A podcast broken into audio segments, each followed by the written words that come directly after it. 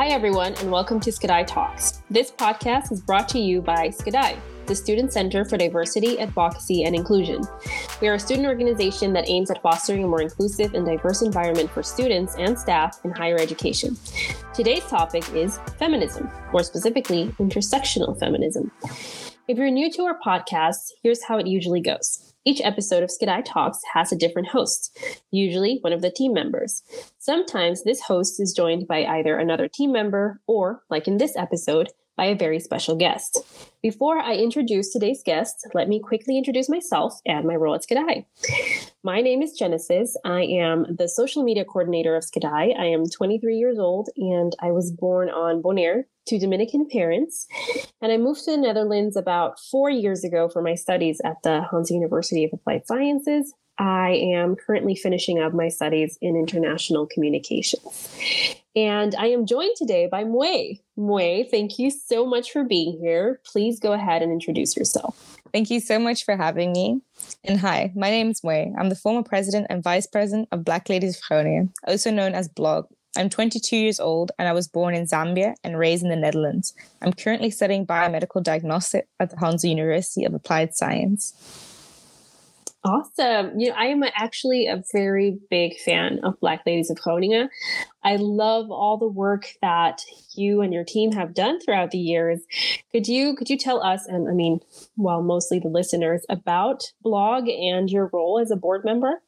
Yeah, of course I can. Um, first of all, thank you. Like, blog is literally I've been doing this for a while now, uh, like three years. And um, so, what blog is is that uh, there are a few girls that oh, like created the group chat. What we call it's a group chat, Black Ladies of Groningen, where they first of all gathered some girls of African and Caribbean descent just to a group chat where they could talk and feel at home and feel like you know they could have that black community for women especially in um in a place like the Groningen where there's not a lot of us around and this yeah. group chat actually grew out for um to become a quite big group chat now with a lot of girls coming from all over the world um and girls of African and Caribbean descent coming to Groningen to study and they join the group chat. Um, yeah, so they have a sense of home and sense of belonging, and just a sense where they can feel safe and have a safe space.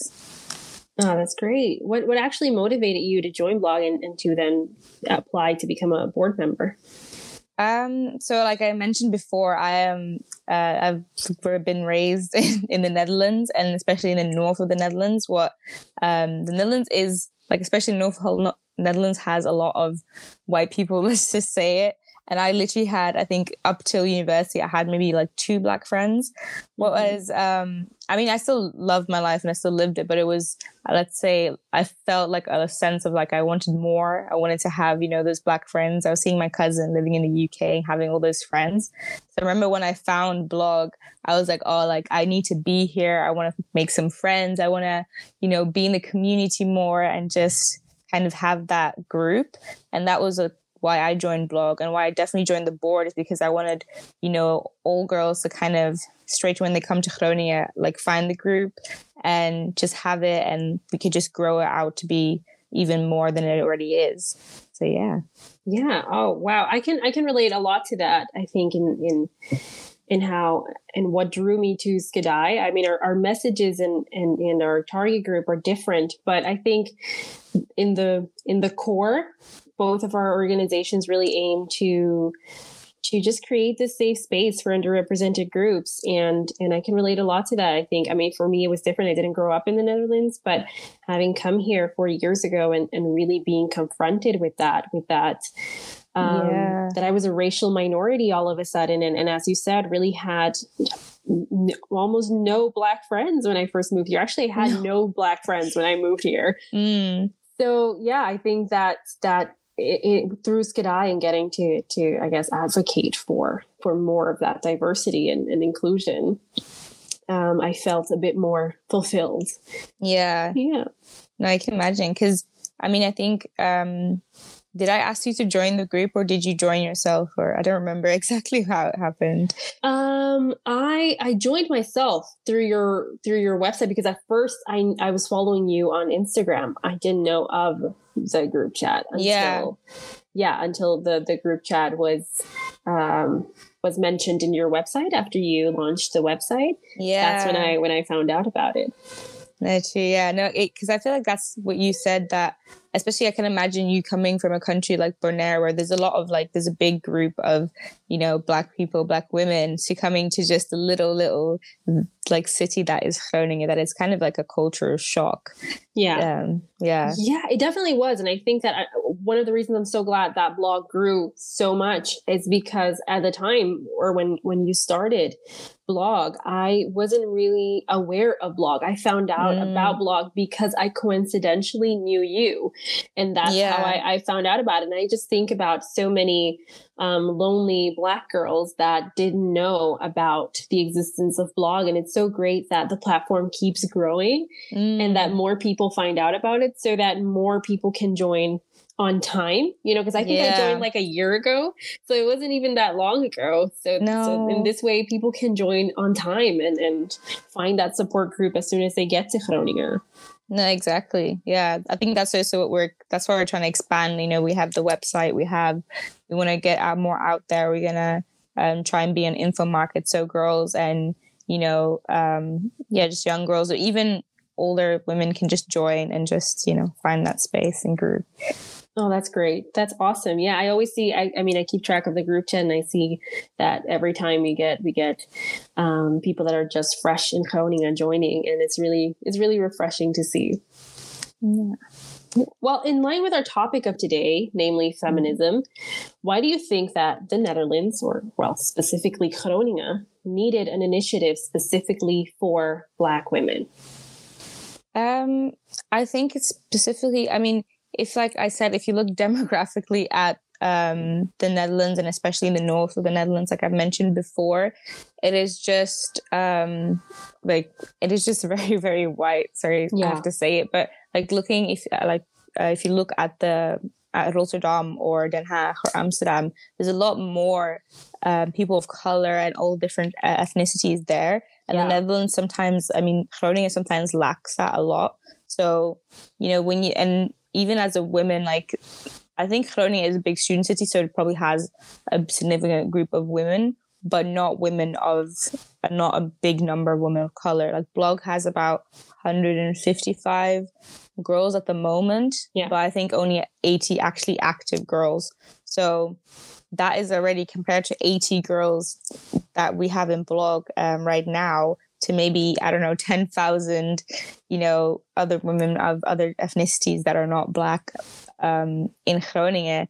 You can imagine how like lonely that can feel, like we were mentioning yeah. before, and how scary that can be. And that's what um, blog was really set out to do to like find those girls together and to put them together so that they feel uh, a sense of belonging and just safe. You know, like not like they're alone. They know that there's you know a group chat they can go to if they need anything. Um, and also yeah as a woman i think that's important in a like a city even though Groningen is not the biggest city it can it's still a city and it can still be scary as yeah. a woman and especially of a woman of color so yeah, yeah. I mean, it, it's so true. I think, um, my, well, my family lives in, in Rotterdam. And uh, when I lived in, in, in Groningen, as I was following my studies, I, I just kept moving back and forth mm-hmm. um, mm. to Rotterdam to go visit the family, you know, and it was just so drastically different the moment I arrived in Rotterdam. You know, it was just yeah. looking around me and seeing, as you mentioned, like all of this diversity and all of these people of color around me that in, in Groningen was just so rare. It was such a rare occurrence. I mean, yeah. as you're as you're saying, like everyone in this group chat, um, the only for for many of us, the only time that we come across each other is in this group chat. Never really outside of that. No, exactly. And I think also, like you were saying, looking at the point that the fem- feminism part of it, it's also like, you know, women as women, we already struggle uh, in different parts of like just life as a woman. And then can you imagine as a black woman that multiplies nearly or even more than that because there's things that come to play as like race and and that's I think one of the biggest things that comes to play and you know age and you know how um yeah I think those come to play a lot and yeah, yeah. I mean, it's that it's that intersection of you know being black, but also being a woman. I mm. I think mm. one of the most memorable conversations that have happened in the group chat um, was once we had a conversation about, I mean, conversations just erupt randomly in the blog group chat, which is also so great. Yeah. And everybody kind of gets to participate. You can either be like actively participating or you can kind of just listen and learn and, and, mm. and read all the resources. But I remember this one time we were exchanging resources about whether or not abolishing the police is a is a safe thing for black women specifically and mm. while we didn't all agree with each other i mean there was there were some people that that felt like you know since black women are are so disproportionately affected by gender-based violence and domestic violence yeah. that they would feel unsafe not having the police to resort to, while others mm. would argue, yeah, but is the police really helpful in that situation? Are there better alternatives? And just exchanging those resources in an environment where you know that you're not going to encounter either men who dismiss your struggles or white women that belittle it or compare yeah. it to their own experience, dismissing our intersection it was just so refreshing. It really was that that very safe environment. It really reminds you of the the importance of intersectional feminism.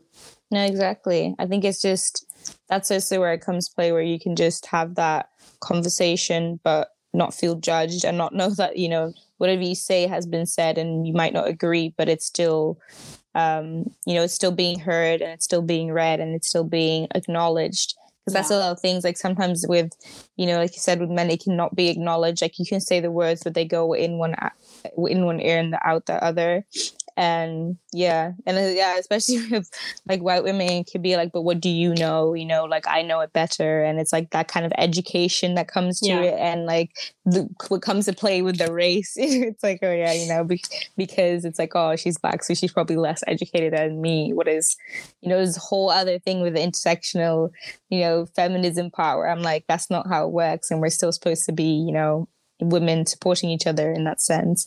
And that's like that doesn't come to play in um the you know black ladies of groningen group whatsapp yeah yeah you're right yeah could you could you actually elaborate a little bit more on on intersectional feminism and, and what that actually means for you yeah, I can actually. Um, I actually have like one example where I wanted to tell you guys about. Um, it's like one of my friends. I was talking to one of my friends recently, and she's um Muslim. She's from Somalia. Um, and you know, we she used to never wear a, a headscarf. Mm-hmm. And I, the first time I saw that and showed me Muslim, I was like, "Oh, that's interesting." You know, like you're not wearing it. You know, you must have your own reasons for it. But I'd never really asked her why.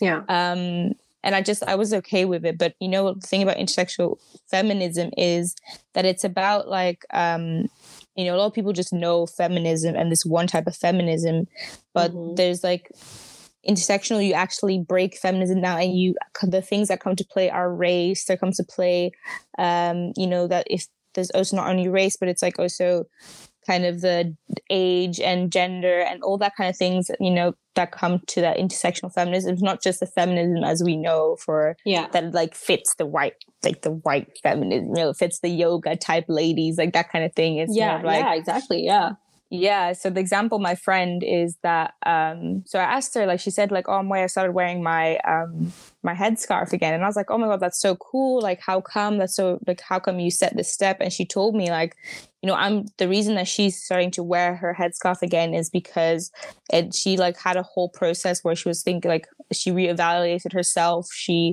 sat down she thought about her values her uh, perspectives and she said like wearing a headscarf makes her feel closer to god and it gives her that kind of um yeah, it kind of makes her feel close to God and also belief in herself and just like peace in herself. And um, she was telling me how like this had first, I think it was like the thing with when you're at maybe like a whole Dutch school and you're wearing like a headscarf, you might get bullied or I think like you're being you're being oppressed by a man and that's yeah. not what it is. Like, you know, a lot of women don't wear headscarves because their husband says they have to cover their hair. Like, there's a whole different story to it. So she's like, I'm wearing this because it makes me feel good. I feel closer to God. It's for my belief. It's because, you know, I want to go outside and this is what makes me feel better than actually having her hair out. So, and that's like when I was like, oh, wow, this is like a, this is this, this is just feminism. She's like, happy with herself. She feels strong. She's a strong woman, but yeah. she's still wearing that headscarf. And it has nothing to do with men or anyone else telling her to do it. She did it herself. Like she used to not wear it and she decided to wear it now. And actually, I spoke to another friend of mine who also said she started wearing it more now.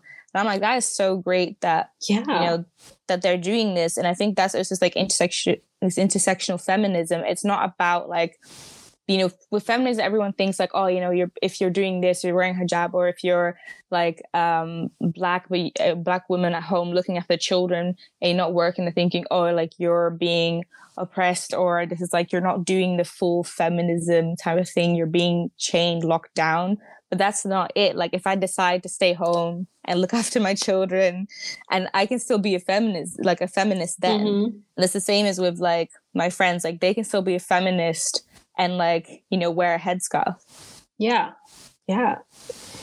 Yeah and i think that's the problem with with that white feminism and that girl boss feminism is that mm. indeed it's just it caters more to the patriarchy than than women allow themselves to believe. And and which is why intersectional feminism is so important that there isn't just one way to be a woman and us trying to enforce that ideal under the umbrella of feminism you know you need to be you need to work super hard you need to become a ceo you you know you can't quit your job after you have children. You, you should not wear a hijab and be oppressed by a man.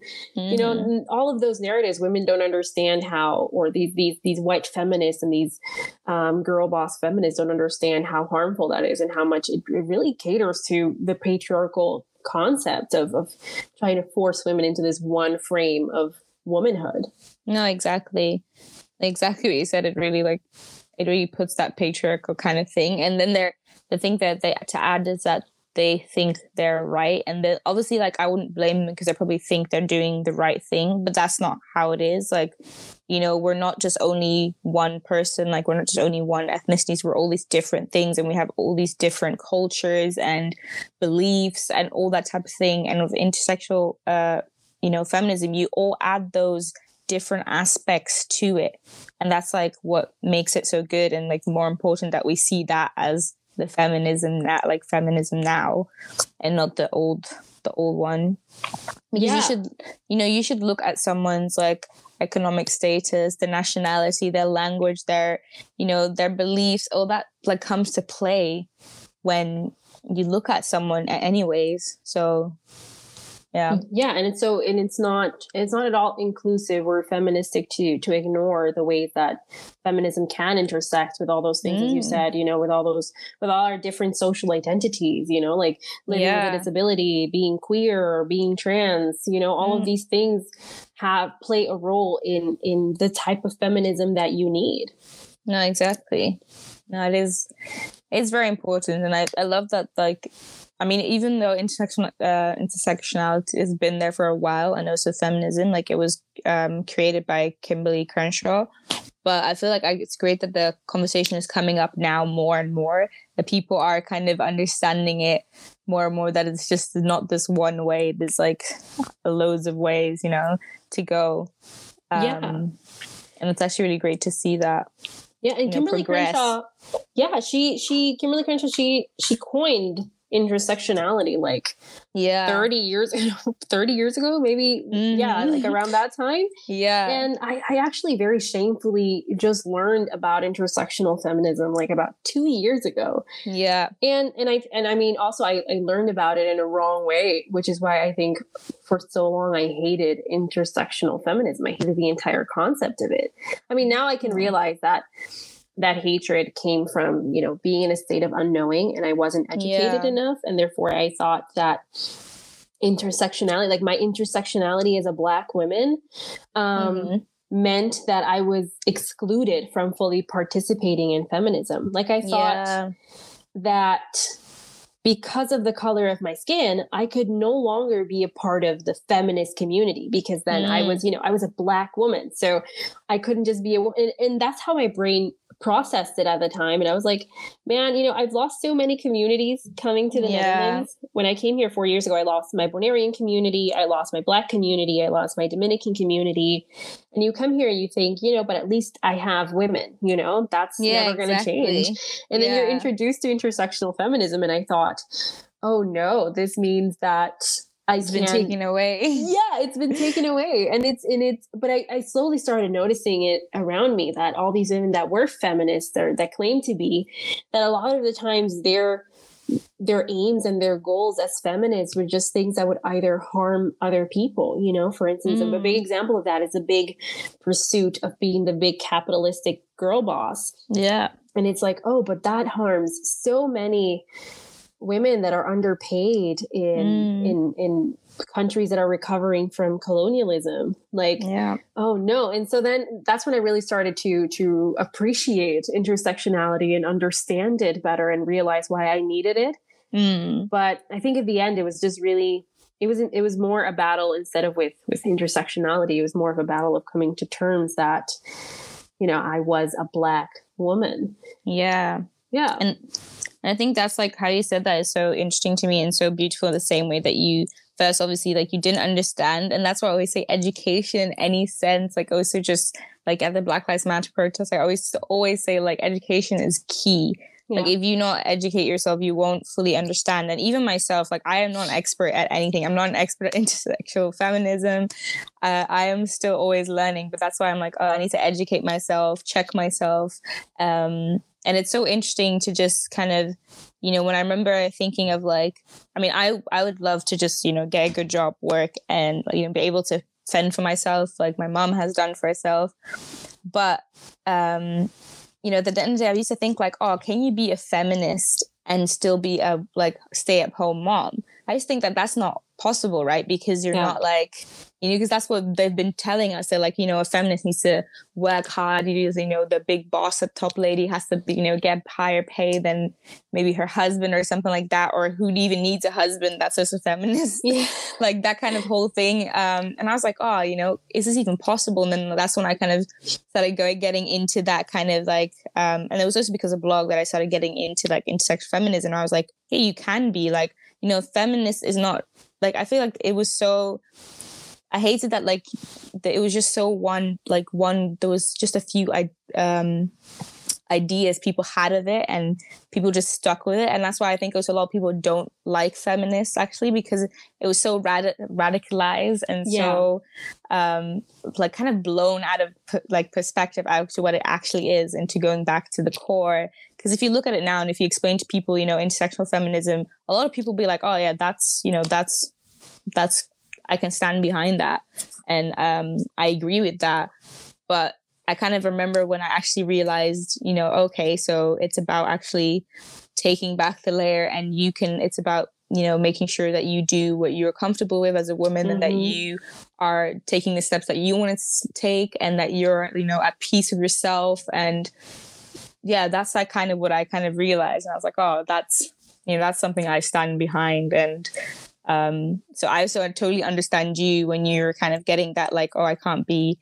part of it because I'm a black woman.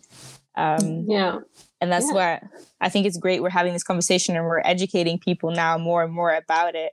And that's the best way to go. Yeah to really truly understand feminism you know while i on the one hand thought that that intersectional feminism just excluded me for you feminism at a time you thought that it was just something that was so restrictive you know? And and coming to to understand that better and as you said like really educating ourselves and empowering ourselves through education to really understand that that's that's that the point of intersectional feminism is that it's freedom it's Mm. yeah that's really great. Actually how was your your relationship with feminism in general as you were growing up? Because you said that you know that it was it was often very radicalized. Where was how was that conversation in your home and, and growing up as a as a black girl in in, in Groningen?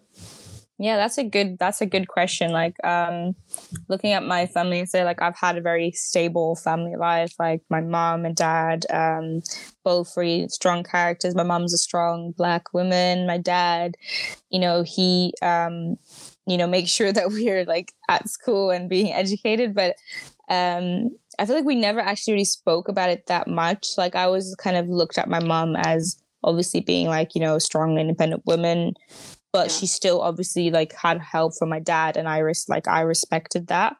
But the conversation never really opened up much in our in our family house as I think about it. So I think I only really got into feminism like when I was a bit older, kind of started uni and also um you know, also on TV, you know, because you'd see these feminist ladies, like you said, big yeah. boss ladies, yoga, free type of ladies that drink. I don't know, like, you know, this is just a picture we have of them that, at that time. So that's when I first got in touch with it. And that's when I was kind of, you know, seeing like, oh, it's quite restricted. It only has these few things. And at that time, I couldn't say I was actually, I would have loved to say like I'm a feminist because I, but then I felt like there were, I couldn't be a feminist because it was so restricting and it wasn't like things yeah. that I valued were um, were not um, a top priority as being a feminist. But now that I know actually about you know intersectional feminism and just kind of have like you know re-educated myself more about it, I'm like, oh, I'm definitely you know a feminist. But yeah. at the time when I was younger, I didn't fully like I didn't fully feel that way because I didn't understand these roles and these you know values they had that didn't align with my values. So yeah. Yeah. Oh, that's very interesting. I mm. um I grew up in a well I, I grew up in a in a Latinx household and I and I consider mm-hmm. my parents to be very progressive. Um, okay.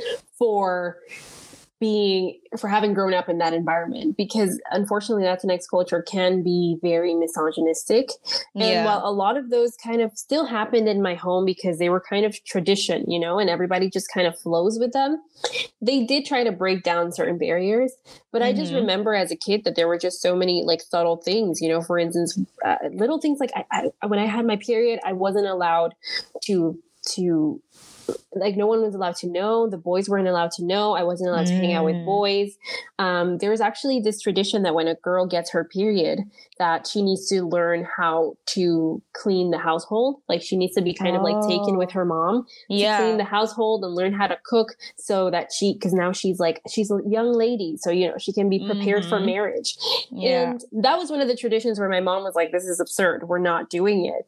But that's, mm. that's kind of the mm. environment I grew up in. And, and, yeah. And so I was like, and, and I claimed to myself, I labeled myself a feminist very young mm-hmm. like at a mm-hmm. very young age just because i was so i was so outraged by everything that i felt like I, I needed to do because I was a woman. Yeah. But at the time also like I need to acknowledge that I also didn't fully understand it. For me, like feminism at that time at that very young age was um, I hate men. yeah. That's not the point, but that's what I thought it was. I was like, no, mm-hmm. you know, I mm-hmm. hate men because they have it so much easier. And of course, yeah. as you grow up and you educate yourself and you understand the structures that that form misogyny and the patriarchy and you understand it better. But that was that's how I was introduced to feminism.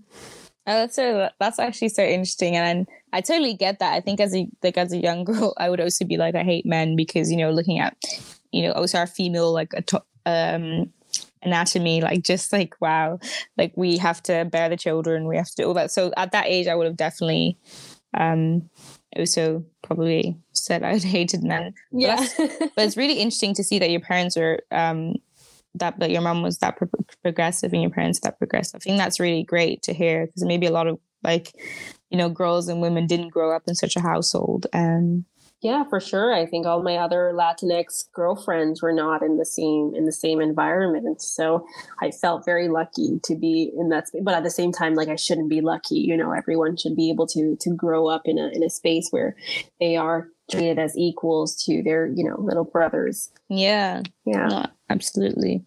I felt like in my house it was never that um because I have one older brother and a sister, and I think that's like nice thing. We weren't really compared much or like you know he had to do all these type of strong things like if i was strong then i could help my dad out in the garden or mm-hmm. something like mm-hmm. that so that's what i was so kind of respected as my mom but like i always tried to say um, my mom is you know we always joke around within the blog girls joke around that you know we have african moms that have this tradition you know of being you know women in the house and my yeah. mom um, has spent a lot of her life now in Europe, so she's kind of drifted away from that but there's still things that you can see like you know when like she wants me to have a wedding and all that type of things but yeah. yeah.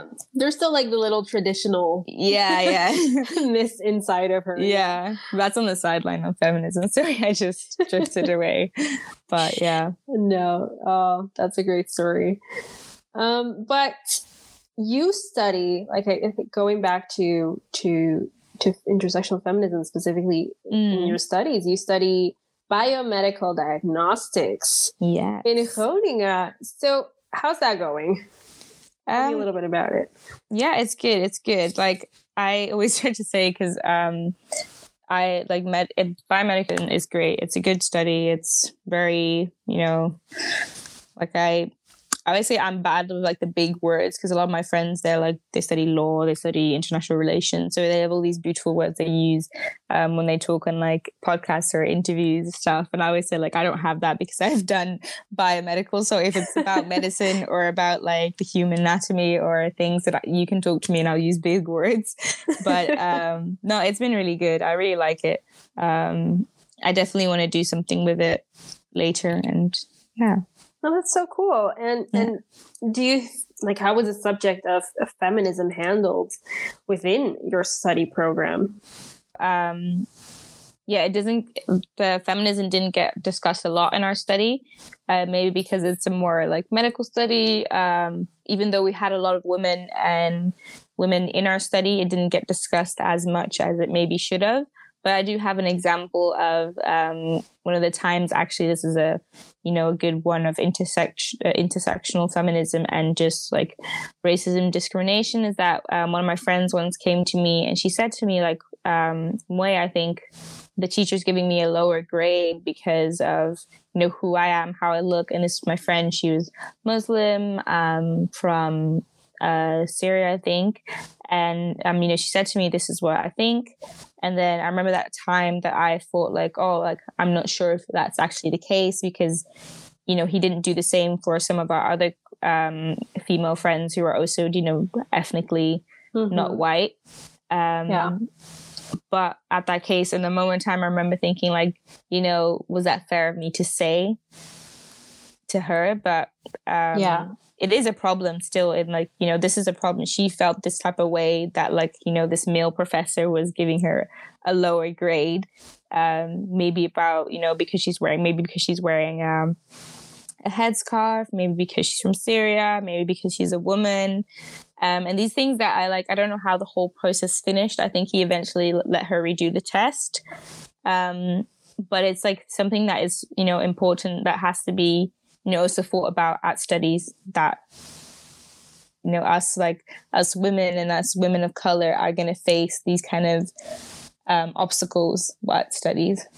Well, you know, the thing is that, you know, as, as you were telling me the story, I kept thinking, you know, that's also kind of part of it. Every time that you're kind of part of an underrepresented group, there's always the paranoia of was this person treating me badly because they're a bad person or because they're having a bad day? Or is it, you know, racism or is it sexism?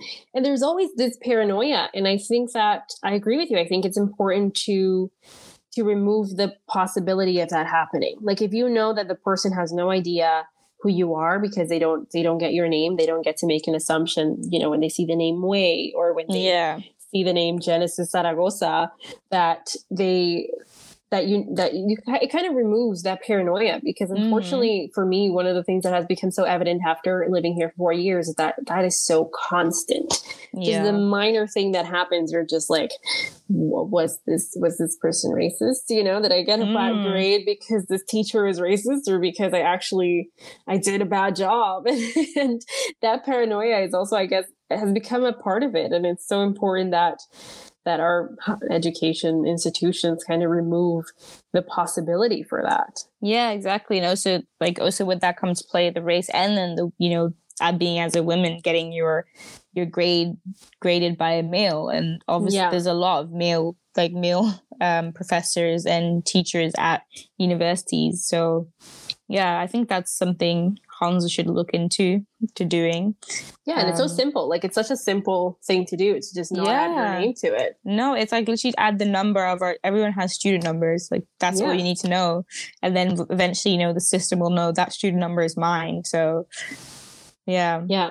Actually like I'm thinking back. I think that the last couple of years of my study program, we didn't have to add our our names anymore. Okay. I'm not mis- no, because we did digital ones and then you would like log in and it would already have your name in it. Yeah. Yeah, I did we did hear of some teachers that would tell us like, you know, I don't I, I purposely don't look at the name. So like this professor would would specifically like censor the name so Mm. that they wouldn't be impacted by by their own biases and prejudices when when checking a student and it, i mean it shouldn't be while it was cool like it shouldn't be their initiative like it should No. be regulated by the school No, exactly. And I think um, I remember like having a conversation with BLOG girls or even BLOG board members that they had this problem at the RUG that they felt like one of their teachers was very racist and like the uni didn't do enough about it and they took way too long to do it about um, to go about it or even you know you even have teachers that like might misuse their power as a you know like with them being a male and then um, their power on younger women. And these are things like i think universities should pay a lot of attention to um, as well. Yeah i mean that's a very dangerous territory and yeah. not having any policies in place to do something about it is yeah it just really really puts students at risk. Mm, absolutely. Yeah and when it comes to like your peers like your fellow students how is Mhm. that relationship um with like do you mean with feminism within the yeah i guess maybe you're Yeah. in, in the intersectional feminism in general with your classmates and I think like surprisingly, like I said, like a lot of the in my class there were a lot of females, and there was a big like we had a big diverse group of girls in our class. So it was actually no problems with like I think like we were all quite because there was a lot of girls we kind of didn't really have any problems with it.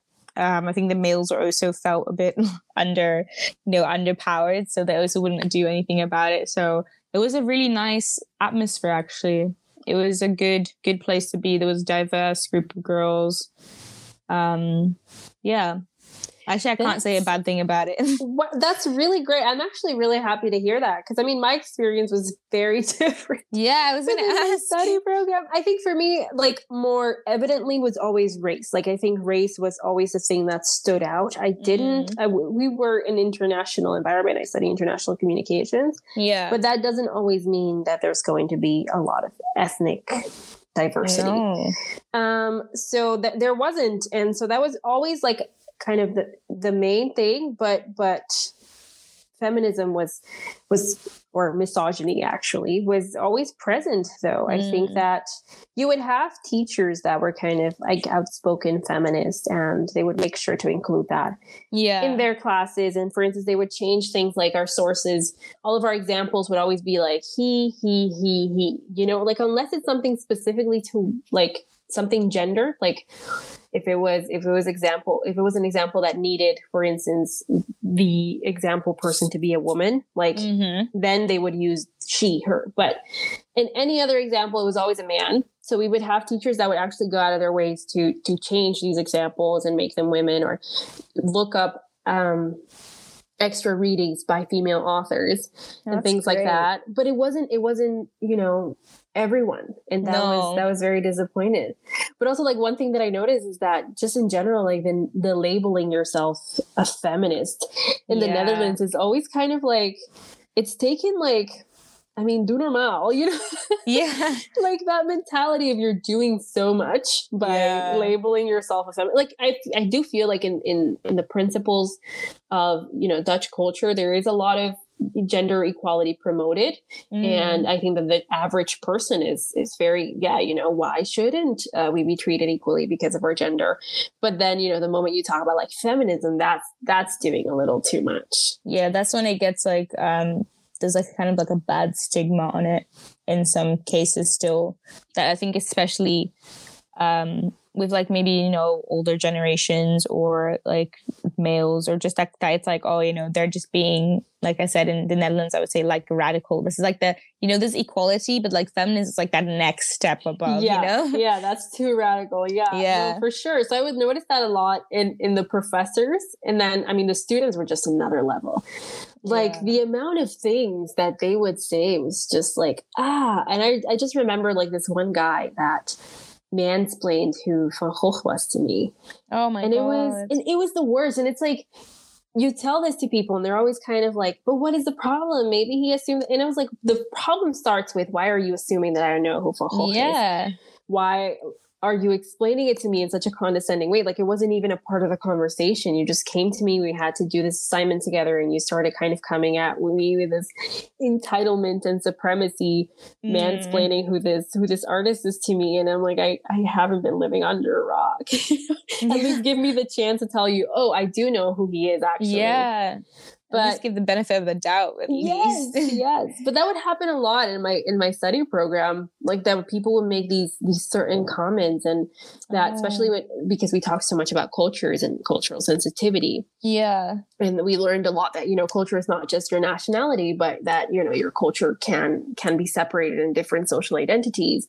And there was always like this very big need to to emphasize how, yeah, but women can't or women shouldn't mm. in the classroom. So those I think those conversations came up a lot, which is very mm-hmm. disappointing. Yeah, I can imagine. I wouldn't like. I'm sorry that happened because I wouldn't expect it of international communication. Right? You think like that's a very open kind of like study, and people that go to this study this, they have this open mindset. So it's kind of disappointing to hear, and yeah, that they're that's not the case. Yeah. Well, now looking at your pleasantly surprising welcoming environment and mine mm. unpleasantly surprising yeah. uh, unwelcoming environment. What do you think that the Hanze could do to to ensure that there isn't this big disparity? This is that's such a good question and it's hard with like you know universities especially because you know are you going to do it on like study wise You're you going to do it faculty wise are you going to do it the whole university wise and i think like I said, education, education the teachers. Um, I mean, it seems like, like your study, the teachers were educated like a little bit, but I think it's educating yeah. the teachers, educating the students. Like there should be, you know, um, there should be like a, a workshop about diversity and inclusion. There should be a workshop about, you know, intersectional feminism like these should be like lit, like uh, seminars every student is like has to go to to get like an extra point or something because these are things that are so important right now in the world and just you know that are just making such a big role. So i think like educating ourselves on that sense because you know at the end of the day you can tell people to do it but are they actually going to make that set? Like it's really hard for people to actually make that step and go and like research themselves and actually educate themselves if they're not you know being told or if they've not already seen it in class or college or something before. Yeah. Yeah i agree. And i think also like stricter policies would also help. I think yeah. that, especially as, as you were saying like you know what do you do when there's this like this this power based harassment and mm. intimidation in in schools? How do you handle that? How do you ensure that these environments are safe for students uh, no. for women particularly? No exactly yeah. yeah.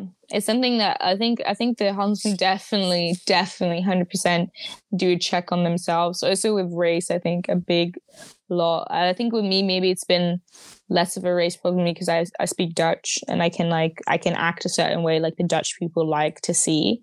But yeah. I can understand that, you know, girls that don't have that kind of safety thing that it, it's hard at the Hanze. I don't think they even said a statement when the Black Lives Matter protests were happening. They did not. no, so I was like, and I think we had a big petition. Like, um, your friend started it, or some of their friends, I think, started it. Or did you start it? I don't know. No, yeah, no, we. Well, my friend started it as, yeah. as a part of SCDAI. Mm. So yeah.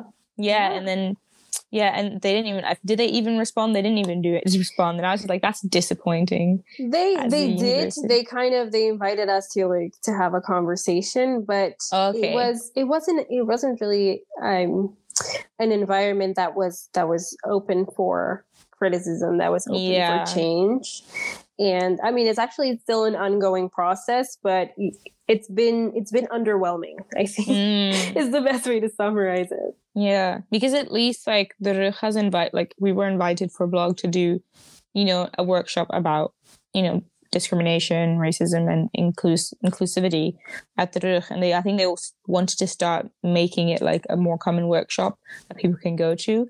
And I was like, that's at least a step in the right direction. Even yes. if it's a small step, it is a step and it is a step that we like to see. Um, yeah. Yeah, I mean, actually, even the RUG contacted us, and yes. I mean, it eventually didn't. Like we we for for practical reasons, it couldn't happen. But mm-hmm. the RUG also contacted us, and it was like it's so sad because all of our lobbying and advocacy efforts have been in the Hanze, and yeah, the ones that reach out are the yeah, exactly. yeah. yeah. It's yeah. too bad, but um, I mean, hopefully they find like they'll wake up one day and actually see the light and start fixing before it's too late, you know, because if there's a reputation on university, if your university gets a reputation that they're not, you know, moving forward in time and, you know, including and then it's going to be their own downfall at the end yeah. of the day. Yeah, you're very right. Well, Mwee, I think our time is coming to an end. Um, but mm-hmm. before that, I would really like to ask you one last question, and that is why do you think feminism is necessary today still?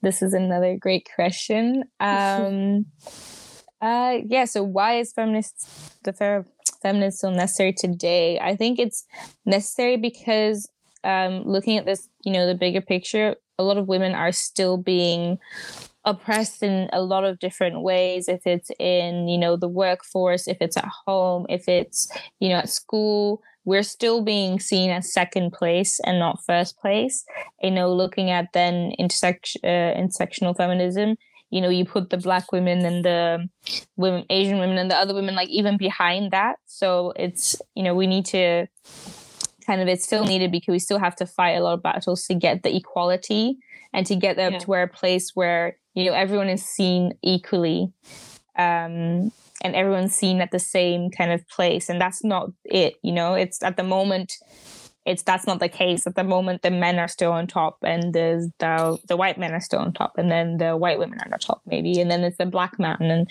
then it's maybe an arabian man or something and then it's a maybe on the bottom of the barrel it's like a black woman or something like that. Yeah. so um, there's still a lot of work to be done, but it's a step in the right direction. Like I always try to say, like it's we're getting there, and you know, if we all work together and can combine forces, eventually in time, we'll make a brighter future.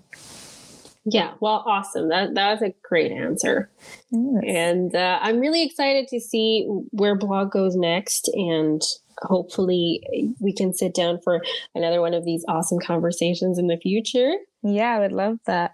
But could I ask why you think feminism is still necessary today?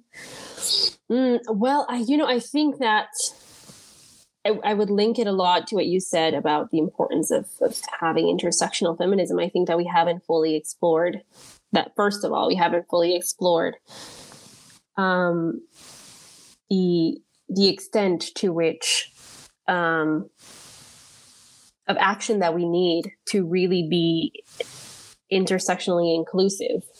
Um, and that is because we haven't really understood that feminism needs to go hand in hand with diversity and inclusion. And we haven't yeah. really accepted that as a society. And and secondly, because well, women are still not equal to men. I think that's a very, no. most plain and simple answer to add there. And and not just that, I think that in so many areas, I mean, if we look at the at the the pay the gender pay gap for instance mm-hmm. which is a small example women are still we're still not there yet and i think no. until women feel that freedom not only you know politically societally academically economically mm. to to be themselves without having to fit in any box without um, having the patriarchy um, harm them or make these decisions for them we will need feminism yeah. I agree. That's a beautiful way that you said that. Thank you.